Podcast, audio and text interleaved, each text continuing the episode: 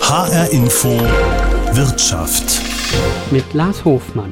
Die Pandemie hat viele Unternehmen seit März 2020 nahezu lahmgelegt.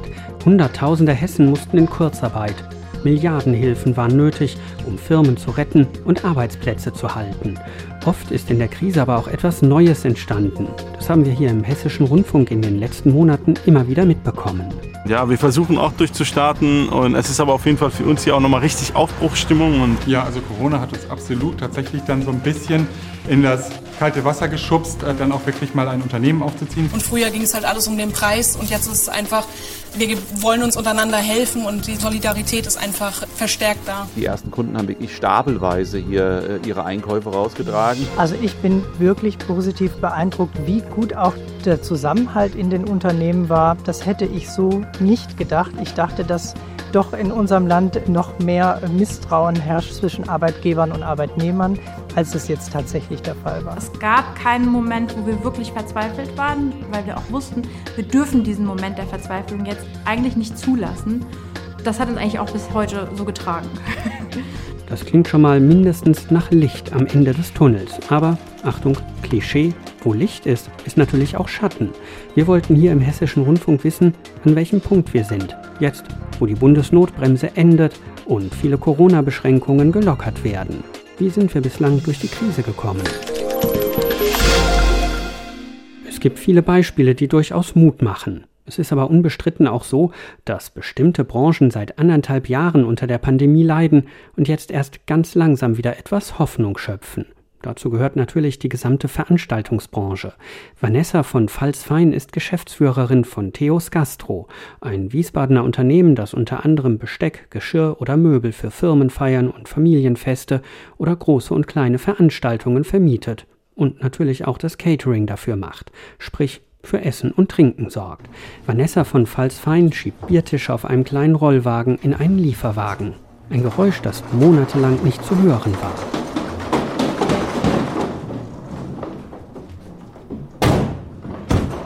So langsam kommen auch hier in der Catering-Branche wieder Bestellungen rein.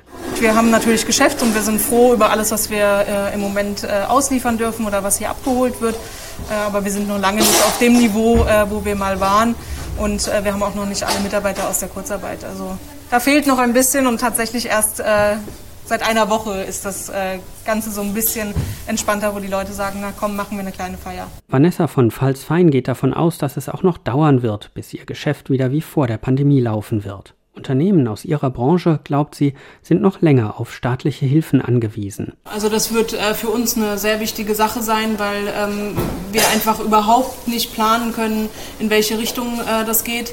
Und äh, wir haben keine äh, Tendenz äh, wie in den Jahren zuvor, wo wir schon Buchungen für den Winter drin hatten. Und für die Veranstaltungsbranche ist der Winter sowieso immer ein bisschen härter. Klar, die ähm, Weihnachtsfeiern sind äh, geplant, eventuell auch unter Vorbehalt, aber das wird äh, ja noch interessant, wenn dann auf einmal keine Hilfen mehr, bis jetzt ist ja bis September geplant, wenn danach nichts mehr kommt. Deswegen äh, sparen wir jetzt und halten alles zurück, was wir einnehmen und sehen uns noch nicht über den Berg. Bei allen Unsicherheiten, die es noch gibt. Vanessa von Pfalz-Fein glaubt aber auch, dass sich in Corona einiges verändert, sprich verbessert hat. Und sie hofft, dass das im Idealfall die Pandemie auch überdauert. Wir haben in der Zeit haben wir äh, sehr viel auch mit unserem Online-Shop und äh, neuen Produkten gearbeitet und haben nicht den Kopf hängen gelassen. Und es hat einfach sehr vielen gefallen, dass wir auf jeden Fall äh, auch sehen konnten, dass wir sehr starke neue Kunden dazu bekommen haben, die sehr loyal jetzt sind. Also das muss man schon sagen, dass äh, vor allem Familienunternehmen äh, dann eher zu einem Familienunternehmen jetzt halten und sagen, wir wissen, was für eine schwere Zeit ihr durchmacht, ähm, anstatt äh, zu einem Konzern zu gehen, muss ich sagen, ich habe da nicht so einen Bezug zu, ich äh, kenne nicht den direkten Inhaber dahinter und früher ging es halt alles um den Preis und jetzt ist es einfach, wir wollen uns untereinander helfen und die Solidarität ist einfach verstärkt da. Ortswechsel. Offenbach. In der Pandemie mussten sich Melanie Steuer und ihr Lebensgefährte Simon Block etwas Neues suchen. Als Freiberufler sind ihnen von einem Tag auf den anderen alle Aufträge weggebrochen. Ziemlich schnell stand für sie aber fest, sie machen etwas ganz anderes. Kein Marketing mehr, sondern Kisten mit Gemüse zusammenstellen und ausliefern. Es war ein Sprung ins kalte Wasser, erinnert sich Melanie Steuer. Obwohl Wechsel oder Erneuerung war sozusagen schon unser Programm. Also das war nicht was ganz Neues. Wir hatten keine eingesessenen, langjährigen gleichen Arbeitgeber und sozusagen dieses Mindset oder dieses, äh, dieser Gedanke von Wechsel und weitermachen und sich anpassen, das war tatsächlich bei uns schon so drinnen. Und deshalb, es gab keinen Moment, wo wir wirklich verzweifelt waren, weil wir auch wussten, wir dürfen diesen Moment der Verzweiflung jetzt eigentlich nicht zulassen. Und das hat uns eigentlich auch bis heute so getragen. Am ersten Tag haben wir 20 Kisten genau geliefert. Und die haben uns damals schon an die Leistungsgrenze gebracht. Inzwischen ist das so, dass wir äh, in der Woche so um die 200 Kisten liefern an drei Tagen. Also im ersten Jahr hatten wir auch einen sechsstelligen Umsatz direkt erreicht und wir konnten auch im ersten Monat schon davon leben, weil wir eben sehr geringe Kosten immer darauf geachtet haben, dass das alles schön schlank bleibt. Ja, und jetzt äh, schauen wir mal, dass es weiter wächst. Mittlerweile haben Simon Block und Melanie Steuer neun Mitarbeiter, die beim Kistenpacken und Ausliefern helfen. Und Sie suchen noch mehr Mitarbeiter. So gut läuft das Geschäft. Sie mussten ziemlich schnell expandieren, zum Beispiel mehrere Lieferwagen anschaffen, um die Aufträge überhaupt bewältigen zu können. Alles war neu für sie das Gemüse aussuchen, mit den Bauern verhandeln, Routen planen. Da gab es schon einige schwierige Fragen zu klären, erzählt Melanie Steuer. Am Anfang tatsächlich dann den Inhalt der Mainbauerkiste festzulegen. Das stand dann relativ früh fest. Wir haben uns dann mit Hilfe von Saisonkalendern auch wirklich reingearbeitet und mit Hilfe der Bauern. Ähm, und die größte Herausforderung dann tatsächlich war, die ganze Logistik auch aufzubauen. Also äh, wie schnell dauert es, eine Kiste zu packen? Wann kann zuletzt bestellt werden? Wir haben ein richtiges Programm selbst programmiert, was unsere Routen optimiert und so weiter. Ja, also Corona hat uns absolut tatsächlich dann so ein bisschen in das kalte Wasser geschubst, äh, dann auch wirklich mal ein Unternehmen aufzuziehen. Wir waren beide freiberuflich, das ist ja schon selbstständig, aber wirklich ein Unternehmen mit Mitarbeitern, mit einem Produkt, das wir an Kunden verkaufen, mit einer Wertschöpfungskette. Das ist eben neu, das haben wir lange angestrebt, das ist ja der Traum auch von vielen. Dadurch ist es tatsächlich ermöglicht worden. Also ich möchte jetzt Corona nicht gut reden, aber äh, wir haben tatsächlich äh, das für uns Beste daraus gemacht. Melanie Steuer und Simon Block haben die Krise genutzt, etwas ganz Neues anzufangen und haben auch schon Ideen, wie sie das Geschäft mit den Gemüsekisten noch weiterentwickeln können. Denn nach Corona soll damit auf keinen Fall Schluss sein. Noch ein Ortswechsel. Die Pizzeria Wolke in der Gießener Innenstadt. Charlie Suri steht am Pizzaofen und schiebt eine Pizza nach der anderen rein. Ich liebe das. Ich liebe das. Also ich mache ich mach nicht lieber als das. Ich könnte auch den ganzen Tag einfach alle Büroleute Bürosachen machen lassen und ich packe hier den ganzen Tag mit. Das ist, das ist meine, meine Bestimmung. Ich liebe das. Aber seit Beginn der Corona-Pandemie ist Charlie Suri nicht mehr in erster Linie Pizzabäcker. Er ist vor allem noch mehr Geschäftsmann geworden, denn im Lockdown musste auch er seine Pizzeria schließen. Und einfach nur Pizzen ausliefern, das hätte ihm nicht gereicht. Der 30-Jährige hat in der Pandemie einen neuen Pizzaofen in Neapel in Auftrag gegeben weil er die Idee hatte, seine Pizzen tiefgefroren in Supermärkten in der Region zu verkaufen. Also die Pizza braucht ungefähr 60 Sekunden, bis sie fertig gebacken ist. Dann kommt sie in den Schockfroster, dann wird sie vakuumiert, ins Auto gepackt, in den Supermarkt und dann in den Öfen nach Hause. Das neue Geschäft hat so gut funktioniert, dass Shadisuri neue Mitarbeiter einstellen musste. Mittlerweile arbeiten 32 Menschen für ihn. Im September sollen es schon 50 sein. Und er musste natürlich auch neue Geräte kaufen. Äh, zehn neue Schockforster. da steht eine ganze Schockforster Straße mittlerweile. Und das ist auch so ein Paradebeispiel dafür. Wir haben angefangen mit einem, dann drei, dann sechs und jetzt zehn. Ja? Und mittlerweile haben wir aber gemerkt, die zehn, die wir stehen haben, sind zu klein. Also haben wir jetzt einen großen da stehen. Ja? Das geht Step by Step. Ja? Unsere Vakuumierer war am Anfang so ein Küchenhandvakuumierer. Dann war es ein halb äh, halb professioneller und jetzt mittlerweile ist das so ein richtiges Gerät, was da steht. Aber ich finde, das macht gerade Spaß. Dass du merkst eigentlich, ich, ich lag mir auch jetzt schon gegen den Kopf und denke mir, was habe ich mir vor einem Jahr gedacht mit diesem Handvakuumierer. Ja, aber das sind die Erfahrungen, das sind die Geschichten, die, die einen auch glücklich machen. Das Geschäft mit den Tiefkühlpizzen wächst so schnell, dass die ursprüngliche Pizzeria in der Gießener Innenstadt mittlerweile keine Pizzeria mehr ist, sondern eine reine Produktionsstätte und eigentlich auch schon viel zu klein ist. Chadisuri steht vor einer Landkarte mit vielen kleinen Fähnchen. Jedes steht für einen Rewe-Markt oder eine Teegut-Filiale, in der seine Tiefkühlpizzen in Mittelhessen verkauft werden. Ja, also das ist jetzt mittlerweile die Region, die wir beliefern. Das sind so ungefähr von uns aus gesehen 50 Kilometer ja, Märkte, die wir beliefern. Und als nächster Expansionsschritt werden wir diesen Raum hier abdecken Und dann äh, haben wir auch schon Hessen, soweit es geht, eigentlich abgedeckt. Ja, es sind jetzt mittlerweile 49 kleine Fähnchen, werden bis Ende des Jahres 200 kleine Fähnchen sein. Ich hoffe, wir haben genügend. Demnächst soll die Pizzeria Wolke aber wieder eine normale Pizzeria werden, wo man hingehen kann, mit Freunden und Bekannten einfach eine Pizza essen kann. Das neue Geschäft mit den Tiefkühlpizzen gibt Chadisuri nicht auf. Nach langem Suchen hat er ein Gebäude in einem Gießener Industriegebiet gefunden. Hier sollen dann in Zukunft die Pizzabäcker die Pizzen backen. Hier werden sie dann schockgefrostet, vakuumiert und eingeschweißt in kompostierbare Beutel. Chadisuri muss manchmal selber staunen, was in der Pandemie aus seiner kleinen Pizzeria geworden ist. Ohne die Pandemie, da ist er sich ziemlich sicher, wäre das alles nicht passiert. Nie. Ohne Corona wäre ich so, so beschäftigt gewesen mit dem Daily Business und mit der Erweiterung der Gastro. Das waren so unsere Expansionspläne, dass wir die Gastro erweitern. Aber für mich war Corona definitiv mehr Segen als Fluch. Auf jeden Fall. Shadi Suri nennt die Pandemie für sein Geschäft zwar einen Segen, er weiß aber auch, dass es für viele andere ein Fluch war. Er selbst kommt ja auch aus der Gastronomie und gerade hier war immer wieder zu hören, dass die Pandemie Restaurants, Kneipen, Hotels, aber auch Caterer in der Existenz bedrohen könnte. Ähnliches war im Einzelhandel zu hören. Im März kursierte zum Beispiel eine Zahl, dass allein in der Frankfurter Innenstadt 107 Geschäfte oder Läden leer stehen. Ich wollte natürlich wissen, was da los ist und habe mich mit dem Frankfurter Ordnungs- und Wirtschaftsdezernenten Markus Frank verabredet. Auf dem Weg zu seinem Büro, genau in der Frankfurter Innenstadt, bin ich mit dem Fahrrad über die Frankfurter Einkaufsmeile Zeil und durch ein paar Seitenstraßen gefahren, und ich war tatsächlich erschrocken. Innerhalb von wenigen Minuten bin ich auf der Zeil und in den Nebenstraßen an 19 offensichtlich leerstehenden Läden vorbeigekommen. Bei vielen anderen konnte ich überhaupt gar nicht erkennen, ob da noch jemand drin ist oder nicht, und in vielen Geschäften waren Corona-Testcenter, die möglicherweise auch in ein paar Wochen oder Monaten wieder weg sind die Läden dann wieder leer stehen. Deshalb habe ich den Wirtschaftsdezernenten Markus Frank gefragt, ob es seit März, als die Zahl 107 Leerstände in der Frankfurter Innenstadt auftauchte, noch schlimmer geworden ist. Also die Zahlen sind alarmierend. Es sind nicht äh, über 100, es sind knapp 60 Leerstände. Wir haben die Hausbesitzer, die Eigentümer, die Verwaltungen angeschrieben. Es sind insgesamt 57 Leerstände, die wir hier gemessen haben im Innenstadtring. Das ist aber trotzdem eine alarmierende Zahl. Eine Zahl, so viel Leerstand hatten wir noch nie, hat natürlich mit Corona zu tun, hat aber auch damit äh, zu tun, dass viele Menschen eben in Homeoffice sind. Die Büroträume sind leer. Es fehlen 200.000 bis 300.000 Menschen. Wir denken, dass im Juli, August, September der Wirtschaftsmotor wieder anspringen wird.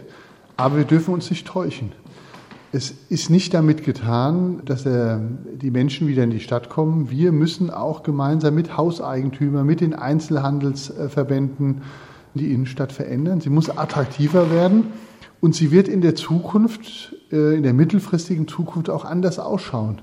Dessen müssen wir uns bewusst sein. Sie haben mit den Vermietern gesprochen. Es ist ja auch schon vor Corona immer wieder zu hören gewesen, dass gerade kleinere äh, Geschäfte Probleme haben mit den Mieten. Da war teilweise in den Stadtteilen auch ein großer Wechsel, weil sich das einfach nicht rentiert hat. Das ist in Corona auch nochmal gewesen. Es gab Klagen, dass äh, Vermieter nicht mit der Miete runter wollten, dass einige deswegen auch aufgeben mussten.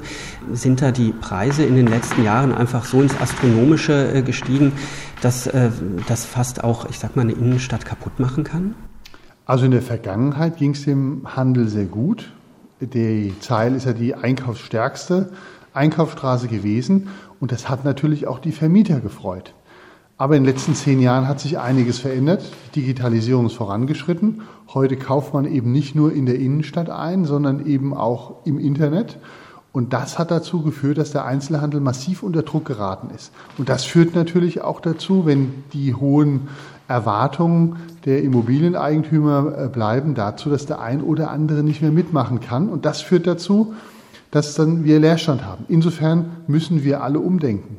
Die Immobilieneigentümer müssen überlegen, ob sie diese hohen Mieten in der Zukunft noch realisieren können. Wir müssen Immobilien auch attraktiver machen, das ist auch ganz wichtig. Und wir müssen die Innenstadt für neue Gruppen auch eröffnen. Also ich kann mir gut vorstellen, dass wir eine Offensive starten als Stadt und mehr Handwerk in die Innenstadt holen. Im Moment wird ja auch ähm, an der Zeil, rund um die Zeil relativ viel gebaut. Da sind teilweise ganze Häuserblocks weg, äh, Baulücken entstanden. Wird da schon, ich sag mal, neu gedacht beim Bauen, ähm, dass man beispielsweise nicht nur Läden da reinbaut, sondern auch äh, ans Wohnen denkt, vielleicht auch an bezahlbares Wohnen? Also die Innenstadtlagen sind natürlich hoch attraktiv, das muss man wissen. Und man ähm, kann mir jetzt nicht vorstellen, dass man jetzt dort äh, sozialen Wohnungsbau etabliert, wäre wahrscheinlich auch nicht äh, sinnvoll. Aber dass man im Erdgeschoss, im ersten Stock Einzelhandel anbietet, dass man dann äh, weitermacht mit Büro, auf dem Dach vielleicht eine schöne Gastronomie, einen schönen Rooftop äh, etabliert, das kann ich mir schon vorstellen. Wir brauchen eine attraktive Innenstadt. Wir wollen, dass die Menschen in die Innenstadt kommen. Wir leben ja davon, dass da, ähm, dass Menschen sich dort begegnen und die Menschen wollen das auch. Das ist genau die Zeit des Aufbruchs und daran äh, beteiligen wir uns auch als Stadt. Wir haben zum Beispiel mit dem Einzelhandel zusammen vor anderthalb Jahren schon ein Visionsbüro eröffnet. Da geht es darum, wie sieht der Einzelhandel der Zukunft aus das soll stattfinden hier in Frankfurt am Main und nicht irgendwo anders. Sagt der Frankfurter Ordnungsdezernent Markus Frank. Ich wollte aber auch wissen, wie es den Einzelhändlern außerhalb der Metropole Frankfurt geht. Also bin ich nach Friedberg gefahren zu Jochen Ruths. Er ist zum einen Präsident des Hessischen Einzelhandelsverbandes, er betreibt hier aber auch ein Modehaus. Das letzte Mal war ich im Lockdown kurz vor Weihnachten hier in Friedberg. Parkplätze damals kein Problem. Kaum Menschen auf der Straße. Jetzt Vormittags an einem ganz normalen Wochentag im Juni sitzen die Menschen draußen, essen, trinken, gehen shoppen. Ja, die Stimmung ist sehr gut. Das ist genau der Punkt. Äh, wir konnten ja hier in der Wetterau relativ früh einfach den Laden aufmachen und einfach heißt dann eben ohne Terminvereinbarung, ohne Tests. Einfach die Läden gehen auf und ich kann in Ruhe einkaufen, ich kann mal schlendern, ich kann mal tatsächlich shoppen. Ja, wir haben ja wirklich äh, im Vorlauf eher Bedarf abgedeckt und, und Bedarf darüber hinaus, auch nach der normalen Öffnung, ähm, noch abgedeckt. Das heißt, die ersten Kunden haben wirklich stapelweise hier äh, ihre Einkäufe rausgetragen, aber eben auch die Möglichkeit zu haben, mal durchzugehen und einfach mal zu gucken und rauszugehen oder rausgehen zu können, ohne den Zwang haben, was zu kaufen. Das war für viele auch wichtig und hat der Seele dann auch gut getan. Als ich hier angekommen bin, musste ich tatsächlich einen Parkplatz suchen. Ich musste nochmal umdrehen und mir einen neuen Parkplatz suchen. Das war von einem halben Jahr, von einem Dreivierteljahr, wenn ich hier war, überhaupt gar kein Problem. Da bin ich hier hingefahren und habe mich irgendwo hingestellt, war alles frei. Ist ähm, mittlerweile wieder Normalbetrieb hier in Friedberg? Ja, definitiv. Es ist genau so, dass wir, dass wir Frequenzen äh, wirklich in der Stadt haben. Jetzt haben wir natürlich auch Sommer. Insofern haben wir gewisse fast normale Tagesabläufe. Aber sicherlich für den, für den Monat Juni fast eher stärker als äh, zu normalen Jahren. Aber das sind eben auch noch die diverse Nachholeffekte, die, die einfach jetzt angelaufen sind und die jetzt abgefrühstückt werden, auch von, den, von Kundenseits. Das ist einfach sehr angenehm, wenn man merkt, ja, die, die Innenstadt funktioniert. Bei Ihnen war ja auch alles äh, im Geschäft. Es gab Kurzarbeit, äh, Sie haben Hilfen beantragt, Sie mussten natürlich zeitweise auch äh, schließen, äh, Click and Meet machen, ähm, Termine vereinbaren. Sie haben selber ausgeliefert. Viel ist ja auch online ähm, gelaufen. Sind Sie mittlerweile sowas wie ein Social Media Manager geworden? Also es ist sicherlich so, dass äh, man sich in dieses Feld ganz massiv reingearbeitet hat. Wir haben tatsächlich bei uns äh, im Laden äh, genau dafür Leute gefunden, die sich darum kümmern, die da ständig neue Mitteilungen rausgeben. Und wir sind vor allen Dingen erstaunt, wie viele Menschen das vielleicht auch im ersten Moment unbemerkt wahrnehmen und registrieren, aber dann hier im Tagesgeschäft immer wieder reinkommen und sagen, Mensch, ich habe vor zwei Wochen was gesehen, habt ihr das noch da? Also sind das auch mitunter Menschen, denen man es erst gar nicht mal zutrauen würde. Es geht über alle Altersgruppen hinweg, es geht über alle sozialen Schichten hinweg. Und das ist eigentlich das, das Schöne, dass man dann auch wirklich hier im Lab wieder darauf angesprochen wird. Natürlich kriegt man auf einen Post ähm, ein direktes Feedback, aber das, was im zweiten Step danach kommt, das ist eben auch sehr angenehm.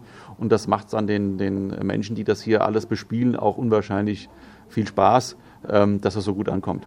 Und das merken wir schon sehr, dass das Altbewährte, die gute Beratung über Transformation, Social Media, neue Werbekanäle an Menschen rangekommen ist, die dann gesagt haben, oh toll, genau das suche ich eigentlich, genau das möchte ich haben und haben uns da wirklich auch nochmal massiv neue Kundengruppen erschlossen.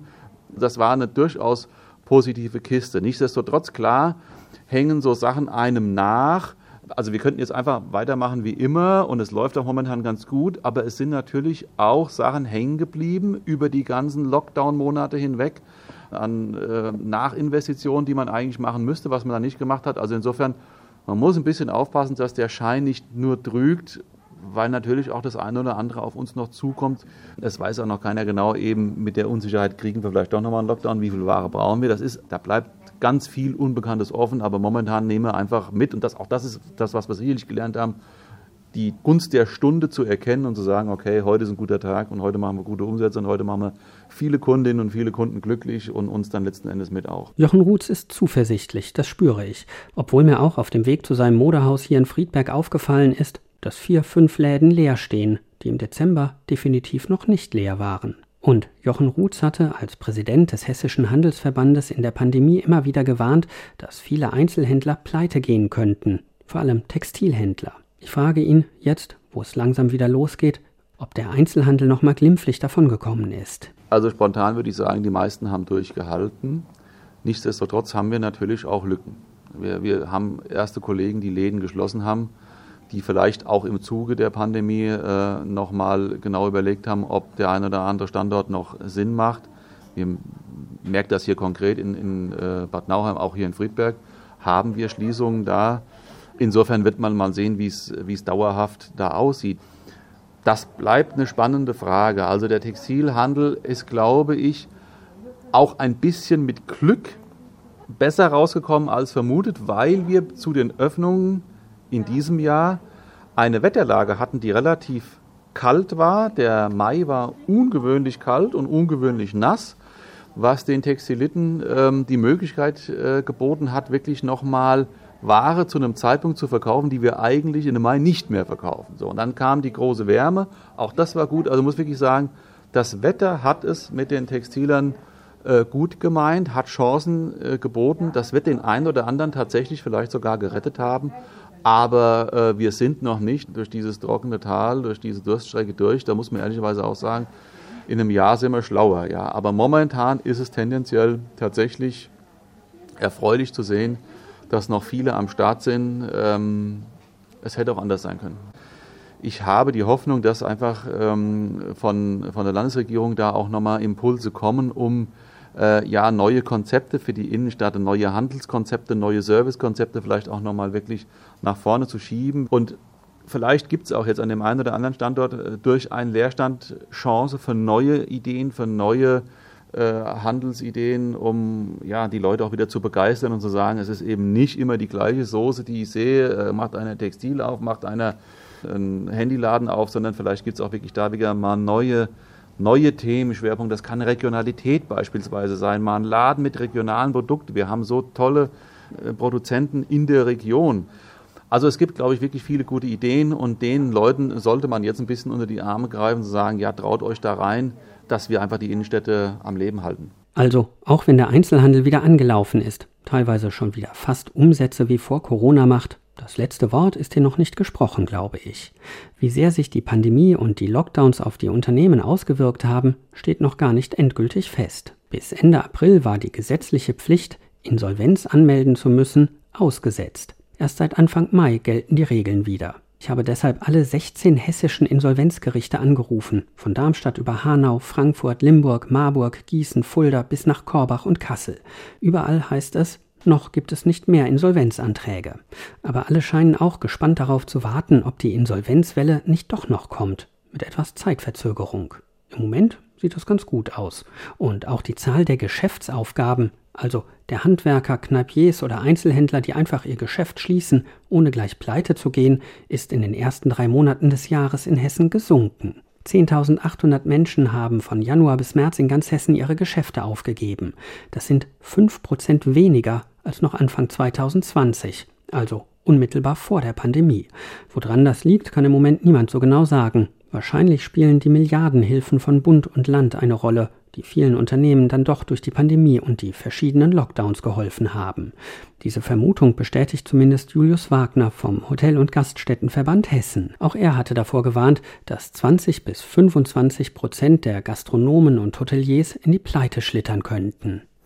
Das können wir noch gar nicht abschließend sagen. Was sicher richtig ist, dass die Wirtschaftshilfen, die jetzt, ja, denken wir November und Dezember helfen, tatsächlich auch da sind. Das hat lange gedauert, dass die natürlich greifen. Auf der anderen Seite das Thema Geschäftsreisen, Messen, Kongressen, internationaler Kundenverkehr, das steht noch weit weg. Und daher ist es jetzt noch zu früh, um wirklich eine belastbare Bilanz darüber zu ziehen, wie viele Betriebe es tatsächlich schaffen werden und wie viele nicht. Aktuell, da freuen wir uns sehr drüber, haben wir aber gerade in der Gastronomie ein gutes Bild und finden viele, viele Restaurants, Cafés und Bars, die wir vor der Krise hatten, auch jetzt wieder geöffnet. Ich sag mal, was sind denn da die Sorgenkinder aus ähm, Ihrer Sicht? Sind das Hotels? Sind das ähm, ja äh, die ganzen Unternehmen rund um die Veranstaltungen, ähm, Catering, wo noch nicht klar ist, was für Veranstaltungen, wie große Veranstaltungen überhaupt wieder möglich sind und wann die möglich sind? Ja, ganz sicher. Im, Im Kern geht es um all die Bereiche, die mit noch heutiger großer Unsicherheit ausgestattet sind. Natürlich das Catering, die Veranstaltungswirtschaft, Clubs und Diskotheken, aber auch eben große Messen, Kongresse und Tagungen, wo wir heute wirklich noch nicht genau wissen, erstens, ab wann fallen tatsächlich die, die großen Einschränkungen? Und dann ist ja die zweite wichtige Frage, ab wann kommen die Gäste respektive auch Kunden wieder? Ab wann sind Überseereisen wieder möglich? Ab wann läuft das Kongressgeschäft wieder? Wieder auf Hochtouren. Wir glauben nicht, dass das in diesem Jahr 2021 wirklich noch der Fall sein dürfte, sondern wir kalkulieren alle schon gemeinsam auf das nächste Jahr. Das heißt, das böse Erwachen so gesehen könnte noch kommen oder haben Sie mittlerweile auch die Hoffnung, dass es nicht ganz so schlimm werden wird? Also die, die Hoffnung haben wir zumindest so lange, wie ähm, der Staat weiterhin mit Wirtschaftshilfen den Betrieben unter die Arme greift. Das ist ja gerade in den zitierten Fällen tatsächlich vonnöten. Hier sind ja ganze Geschäftszweige von 100 auf 0 weggebrochen. Nehmen wir mal das, ähm, das Beispiel der Clubs und Diskotheken. Zwar gibt es jetzt erste behutsame Lockerungsübungen auch in diesen Betrieben, aber grundsätzlich sind sie weiterhin vollständig geschlossen. Wann das wirklich wieder so losgehen kann, dass ein Betrieb wirtschaftlich tragbar ist. Das gilt auch für die Firmenweihnachtsfeiern und Co. Das können wir ja heute noch gar nicht absehen. Und solange das so ist, brauchen wir weiterhin die unterstützende Hand des Staates. Also, die einen sind ganz gut durch die Krise gekommen, mit neuen Ideen beispielsweise. Andere können jetzt wieder starten, hoffen, dass es endlich weitergeht. Aber für Entwarnung, so viel ist mir klar geworden, ist es in vielen Bereichen noch zu früh. Marcel Kern ist Arbeits- und Organisationspsychologe an der Goethe-Uni in Frankfurt. Er wollte in der Pandemie wissen, wie die Beschäftigten durch die Krise kommen, wie ihr Befinden ist und was Unternehmen tun können, damit ihre Leute nicht so unter der Krise leiden. Ich habe mich mit ihm auf dem Unigelände verabredet, draußen. Um uns herum sind wieder mehr Studenten und Studentinnen. Auch sie kommen langsam aus dem Homeoffice zurück und es entsteht wieder ein bisschen normaler Unibetrieb.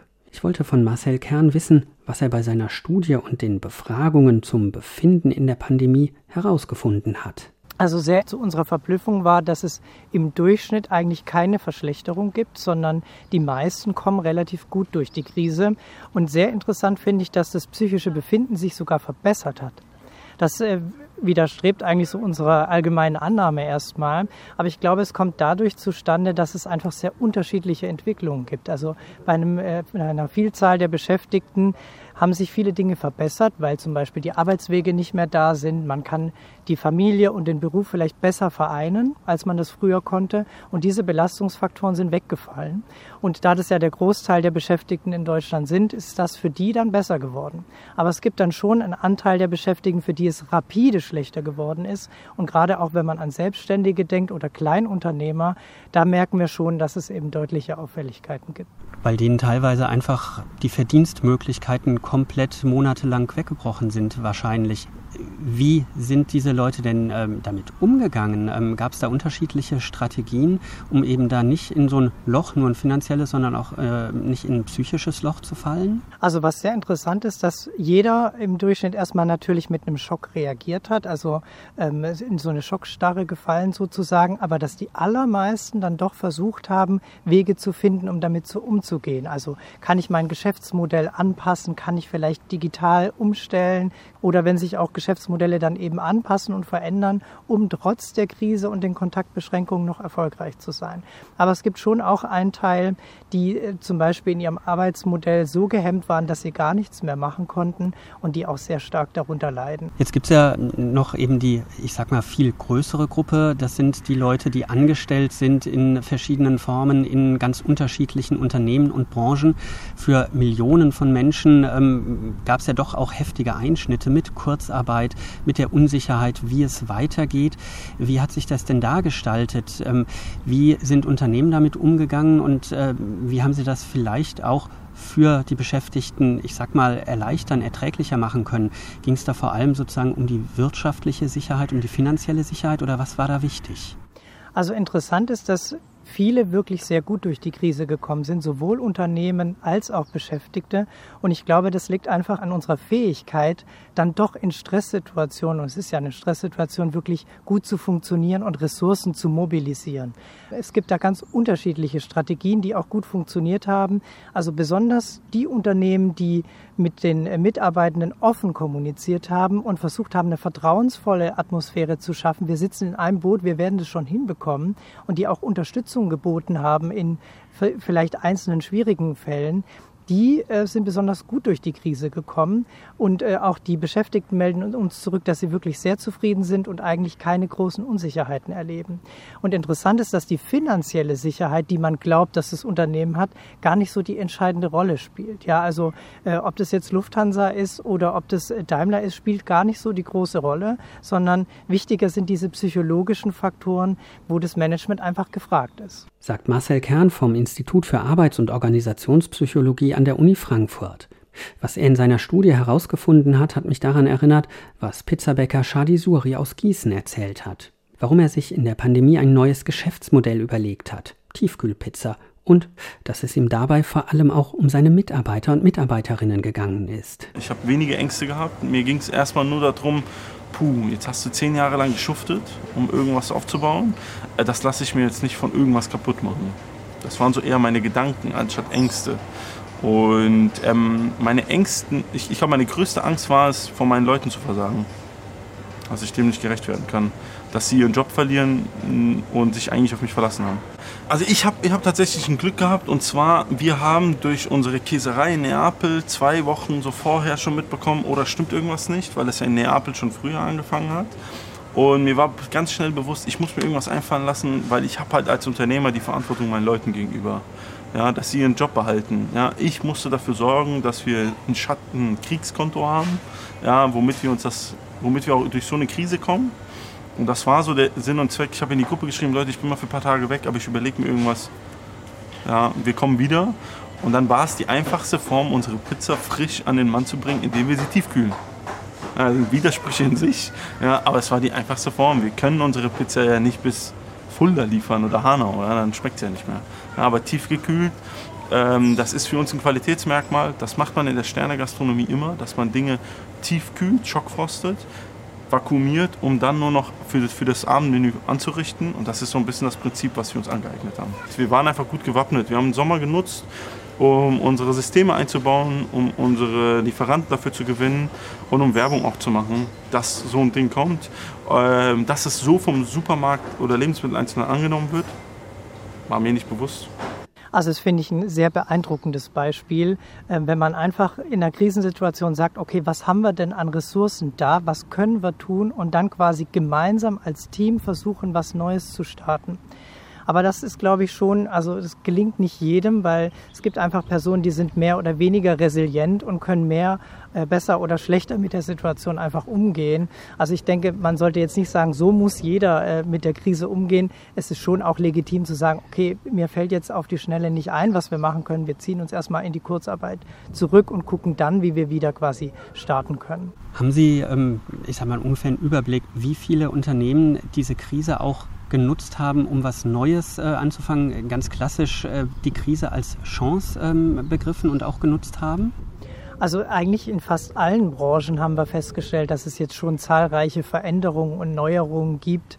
Und ähm, das ist vielleicht auch ein Punkt, wo sich viele jetzt Sorgen machen, bleibt mein Job eigentlich der, den ich hatte, oder verändert der sich so stark, dass ich eigentlich gar nicht mehr mich wohlfühle, dem, was ich tue. Also das sind jetzt im Moment eigentlich die größeren Unsicherheitsfaktoren und nicht darin, behalte ich meinen Job weil sich in vielen Jobs vieles auch geändert hat, äh, hin ins Digitale, hin in soziale Medien, äh, was äh, viele Menschen wahrscheinlich bei der Arbeit vorher gar nicht so intensiv genutzt und gemacht haben? Absolut, ja. Und da stellen wir auch fest, dass natürlich diese digitale Kommunikation auch Vor- und Nachteile hat. Also viele sehen, dass man Sachfragen doch sehr unkompliziert und einfach auch digital lösen kann. Und die Hemmschwelle zum Beispiel, die wir früher immer beobachtet haben, zum Telefon zu greifen oder ein Zoom Zoom-Call zu machen, ist viel geringer geworden und dadurch sind Kommunikationsprozesse schneller geworden. Auf der anderen Seite gibt es ja auch viele Dinge, die schwierig sind in der Kommunikation. Also gerade wenn man an komplexe Emotionen denkt, die kann man einfach nicht so gut feststellen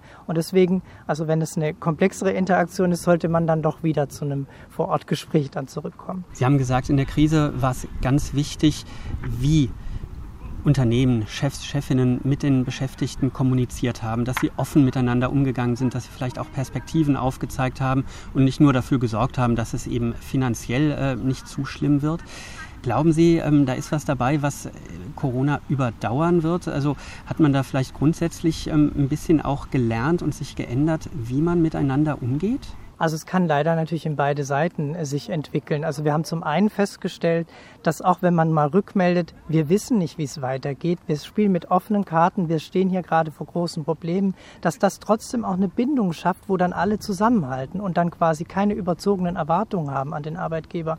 Aber umgekehrt, wenn es das Management natürlich nicht macht oder Führungskräfte nicht so gut darin sind, dann kann sich das auch auseinander dividieren. Und wir haben leider auch sehr viele Rückmeldungen bekommen, dass man sich eigentlich fragt, ob man noch beim richtigen Arbeitgeber ist, weil so mit vielen verdeckten Karten gespielt wird und man gar nicht genau weiß, was jetzt eigentlich in der Krise passiert. Und immer wieder, wenn sie dann merken, so Versprechen werden nicht eingehalten oder sie können irgendwie gar nicht mehr richtig äh, managen ihre eigene Tätigkeit, dann äh, fühlen sich viele verprellt. Das heißt aber, ähm, für mich als Lehre kann man da schon draus ziehen, Offenheit, Ehrlichkeit, Transparenz, wie das dann ja oft heißt, äh, ist schon wichtig, wenn es auch ehrlich gemeint ist. Genau, es muss ehrlich sein und es muss verbindlich sein. Sagt Marcel Kern, Arbeitspsychologe an der Uni Frankfurt. Nach allem, was ich erfahren und gehört habe, scheint es mir so, dass es tatsächlich in vielen Bereichen wieder losgeht. Und es gibt viele Beispiele, die Mut machen, trotz monatelanger Pandemie und mehrerer Lockdowns. Und dennoch, noch steht, glaube ich, nicht fest, wie wir letztlich durch die Krise kommen. Denn vieles wird sich erst noch zeigen müssen in den kommenden Wochen und Monaten. Das Schlusswort überlasse ich aber Shadi Suri mit seinen Pizzen. Mein Name ist Lars Hofmann. Das hört sich jetzt so floskelmäßig an, aber niemals den Kopf in den Sand stecken. Ich kann das aus meiner eigenen Vergangenheit sagen. Mir, ging es nicht immer schon so gut. Und ich hatte auch nicht immer schon diese Infrastruktur, um solche Ideen umzusetzen. Opa hat immer gesagt, nach jedem Regen kommt der Regenbogen. Das ist so, das ist so ein bisschen in meinem Kopf hängen geblieben. Ja, das war der Regenbogen, damit verbinde ich was Schönes.